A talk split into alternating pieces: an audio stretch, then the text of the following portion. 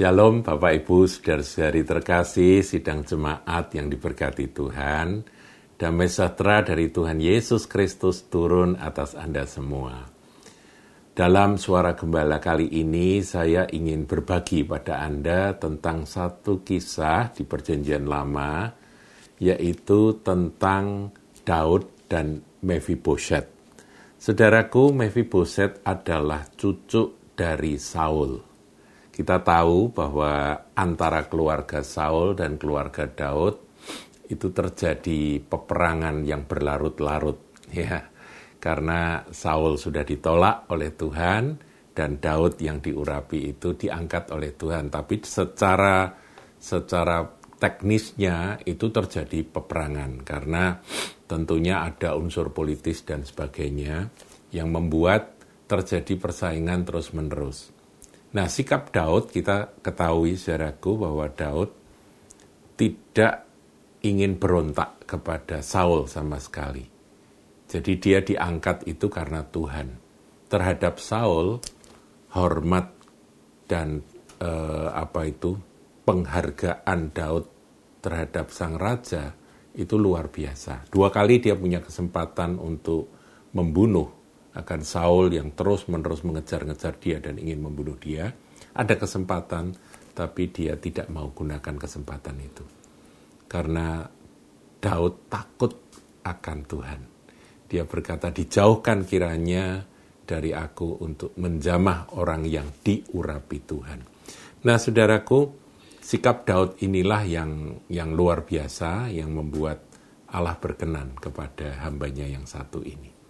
Nah, setelah dia menjadi raja dan setelah tentunya setelah Saul mati, Saul mati dan Yonatan yang menjadi sahabat sahabat sejiwa dengan dengan Daud ini juga meninggal dunia bersama dengan uh, Saul, jadi gugur ya bersama dengan Saul. Daud kemudian diangkat menjadi raja. Nah, kisahnya ini setelah Daud menjadi raja. Saudara, saya akan bacakan di dalam 2 Samuel 9. Dalam 2 Samuel 9, judul perikopnya Daud dan Mephibosheth, saya akan coba uh, bacakan. Tentunya tidak semua, saudara, saya akan lompat-lompat ya. Berkatalah Daud, masih adakah orang yang tinggal dari keluarga Saul? Maka aku akan menunjukkan kasihku kepadanya oleh karena Yonatan.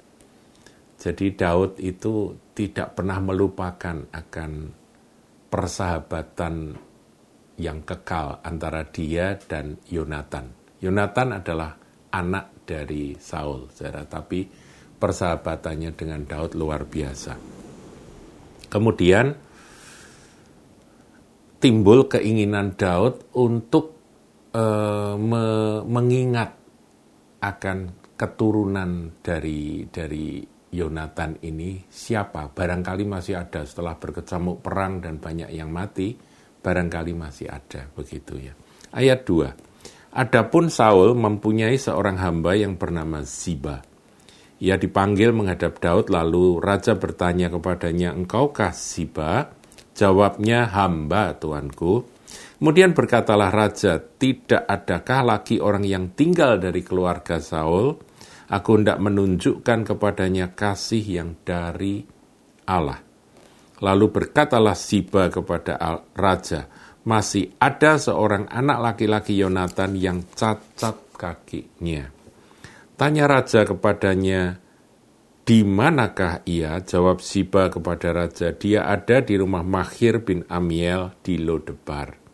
Sesudah itu Raja Daud menyuruh mengambil dia dari rumah Mahir bin Amiel dari Lodebar dan Mephiboset bin Yonatan bin Saul, jadi anak Yonatan, cucunya Saul, masuk menghadap Daud, ia sujud menyembah.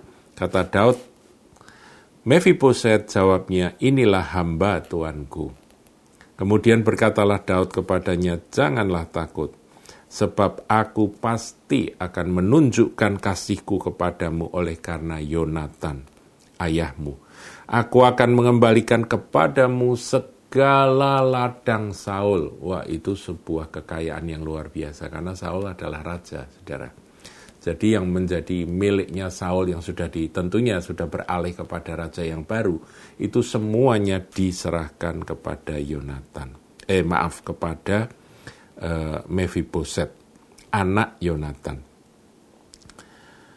Dan engkau akan tetap makan sehidangan dengan aku Ayat 8, lalu sujudlah Mephiboset dan berkata, apakah hambamu ini sehingga engkau menghiraukan anjing mati seperti aku? Nah, saudaraku, ini adalah uh, sebuah kisah sejarah, saudara, yang tentunya kalau secara uh, kisah kisah manusiawi ini merupakan sesuatu yang baik, sesuatu yang patut diteladani Pertama Daud tidak menyimpan akan akan dendam meskipun dia dikejar-kejar oleh Saul. Dia mengingat akan Yonatan sahabatnya dan setelah masa perang itu usai dia mencari apakah ada keturunan Yonatan yang masih tersisa dan ternyata ada satu dan namanya Mephiboset yang cacat kakinya kakinya lumpuh saudaraku dua kakinya timpang Nah, ketika dia menyuruh Siba untuk me mengambil akan Mephiboset datang menghadap kepada dia, dia melihat kedua kakinya timpang. Jadi ini anak muda cacat, saudaraku ya, cacat. Dan Daud ini e, berkata, seluruh milik Saul aku serahkan kepadamu kembali. Jadi engkau berhak untuk menguasainya. Kemudian, engkau akan makan sehidangan dengan aku. Jadi diperlakukan sebagai seorang anak raja, saudara. Itu nanti ada di ayat berikutnya. Nah, ketika Mephiboset diperlakukan seperti itu, dia sujud dan dia berkata, apakah hambamu ini sehingga engkau menghiraukan anjing mati seperti aku. Nah ini dari sisi Mephiboset, saudara. Dia tahu sekali bahwa dia mestinya sebagai keturunan dari lawannya Daud. Dia mestinya nggak punya hak apa-apa. Dia mestinya ikut dihabisi ya kalau zaman perang itu kan ngeri sekali, saudara. Tetapi Mephiboset sadar dia berhadapan dengan seorang yang takut akan Tuhan, yaitu Raja Daud. Jadi dia sujud dan dia berkata bahwa aku ini anjing mati. Aku ini anjing mati. Anjing itu sudah binatang yang tentunya yang yang bukan manusia, mati lagi. Jadi sesuatu yang sebenarnya sampah dan tidak berharga. sepantasnya dibuang. Tetapi mengapa engkau menghiraukan aku? Saudaraku, sikap dari Mephiboset ini, ini saya mau bicara tentang makna rohani ya. Ini harus ada pada kita. Siapakah kita, saudara? Arti alegoris dari atau makna alegoris dari kisah ini, saudara. Siapakah kita ini? Bukankah kita ini orang berdosa? Kita memusuhi Tuhan sekian lama dengan dosa kita Beberapa di antara kita berasal dari penyembah-penyembah berhala. Tetapi oleh kasih karunia Tuhan Yesus Kristus, kita boleh diangkat menjadi anak-anak Allah. Kita boleh makan sehidangan dengan dia, tanda kutip, pengertian rohani. Karena kita ini menjadi anak-anak Bapa Sorgawi. Oleh kasih karunia, dan penebusan yang dikerjakan oleh Tuhan Yesus Kristus. Saudara mestinya setelah kita diangkat sedemikian tinggi bahkan diberkati ya kalau di sini dikatakan semua harta warisan Saul itu dikembalikan kepada Mephiboset diberkati menjadi kaya mendadak begitu ya tapi Mephiboset berkata siapakah aku ini mengapa engkau menghiraukan aku seorang se seekor saudaraku ya anjing mati ini. Ini penting saudaraku. Satu sisi kasih karunia Tuhan itu begitu besar sehingga dia tidak peduli latar belakang saudara dan saya.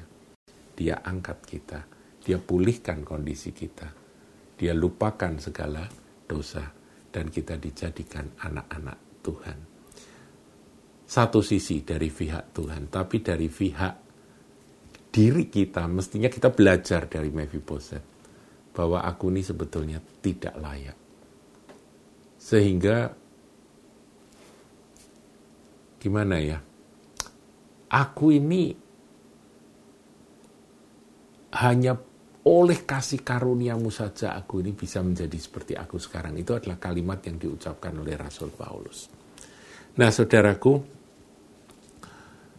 nanti dalam peristiwa berikutnya, ketika ini ini saya singgung sedikit saja ya, dalam peristiwa berikutnya ketika nanti Raja Daud itu karena pemberontakan dari Absalom, Daud lari keluar dari Yerusalem, dia keluar dari istananya dan dia menyelamatkan diri. Semua orang yang setia pada dia ikut dan di sana Mephiboset nggak ikut.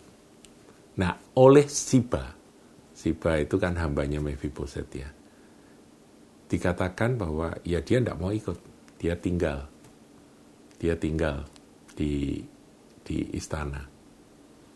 Nah, jadi dia difitnah, saudara, dia difitnah bahwa dia uh, kembali mengingat bahwa dia adalah keturunan Saul dan sekarang setelah Daud terpuruk dia tidak mau meninggal uh, ikut Daud begitu ya. Nah, dia difitnah oleh Siba. Sehingga Daud marah dan dikatakan bahwa semua warisan dari dari uh, Saul menjadi hakmu begitu ya. Daud berkata begitu. Nah, ketika peperangan melawan Absalom itu udah usai, selesai, Absalom mati, Daud kembali. Mephiboset menyongsong Daud. Dikatakan janggutnya tidak dicukur, kemudian pakaiannya tidak diganti, tidak cuci, tidak ganti selama dia tidak membasuh tubuhnya selama kepergian dari Raja Daud dan rombongannya. Jadi dia seperti gembel itu jadi dia berkabung, saudara. Karena Daud, raja yang mengangkat dia, raja yang begitu penuh kasih karunia, yang mengizinkan dia yang dari latar belakang musuh tanda kutip itu, dia diberi kesempatan makan sehidangan dengan raja dan dianggap sebagai anak raja. Nah, pada waktu itu, saudaraku, dia nggak mau uh, ini apa merawat tubuhnya, dia menunggu raja itu pulang. Menunggu Daud pulang. Nah ketika Daud balik, dia menjelaskan, Siba itu bohong. Siba itu bohong. Aku bilang pelanai keledaiku, aku mau naik. Tapi aku ini timpang, aku tidak bisa, aku ditinggal. Ya tentunya itu dalam situasi chaos, saudaraku ya mau buru-buru ini orang cacat gitu. Nah ini yang membuat membuat dia ketinggalan. Tapi sikapnya ketika dia pisah dengan Raja Daud, dia berkabung, saudara. Dia tidak men, tidak mengganti pakaiannya, pakaiannya ya itu saja dipakai, dia tidak mencukur janggutnya, dia tidak merawat tubuhnya, dia seperti gembel, dia menunggu. Dan ketika Daud datang, Daud kaget. Loh, kenapa dia bentukannya seperti ini, penampilannya seperti ini. Sehingga apa yang dikatakan Mephiboset itu uh, dipercaya oleh Daud. Tapi karena Daud sudah telanjur menyerahkan uh, itu apa harta warisan Saul itu kepada Siba, ini seorang raja kalau sudah ngomong kan nggak bisa nggak bisa dicabut lagi. Dia berkata aku sudah memutuskan untuk ber, kamu berbagi dengan Siba. Nah, jawaban dari Mephiboset yang luar biasa. Suruh dia ambil semuanya. Bagiku, raja pulang dengan selamat itu cukup. Saudaraku, kalau kita punya sikap ini ini arti rohani ya, seperti Mephiboset, itu mestinya yang yang Tuhan kehendaki. Dari kisah ini ada pesan rohani. Bagi kita, apakah harta benda itu penting? Apakah berkat-berkat itu penting? Atau kehadiratnya itu yang lebih penting. Tidak ada dia, tidak ada Yesus, maka semua tidak ada artinya. Saya kira seperti itulah yang digambarkan Mephiboset dalam kisah Mephiboset. Tidak ada sang raja yang begitu berkasih karunia itu. Semua tidak ada gunanya. Mau istana ini diserahkan kepadaku, aku juga tidak. Tidak tidak akan bersuka cita dan berbahagia. Hanya dia saja yang aku harapkan ada di hadapanku. Saudaraku, inilah pesan dari kisah tentang Daud dan Mephibosheth. Tuhan Yesus memberkati.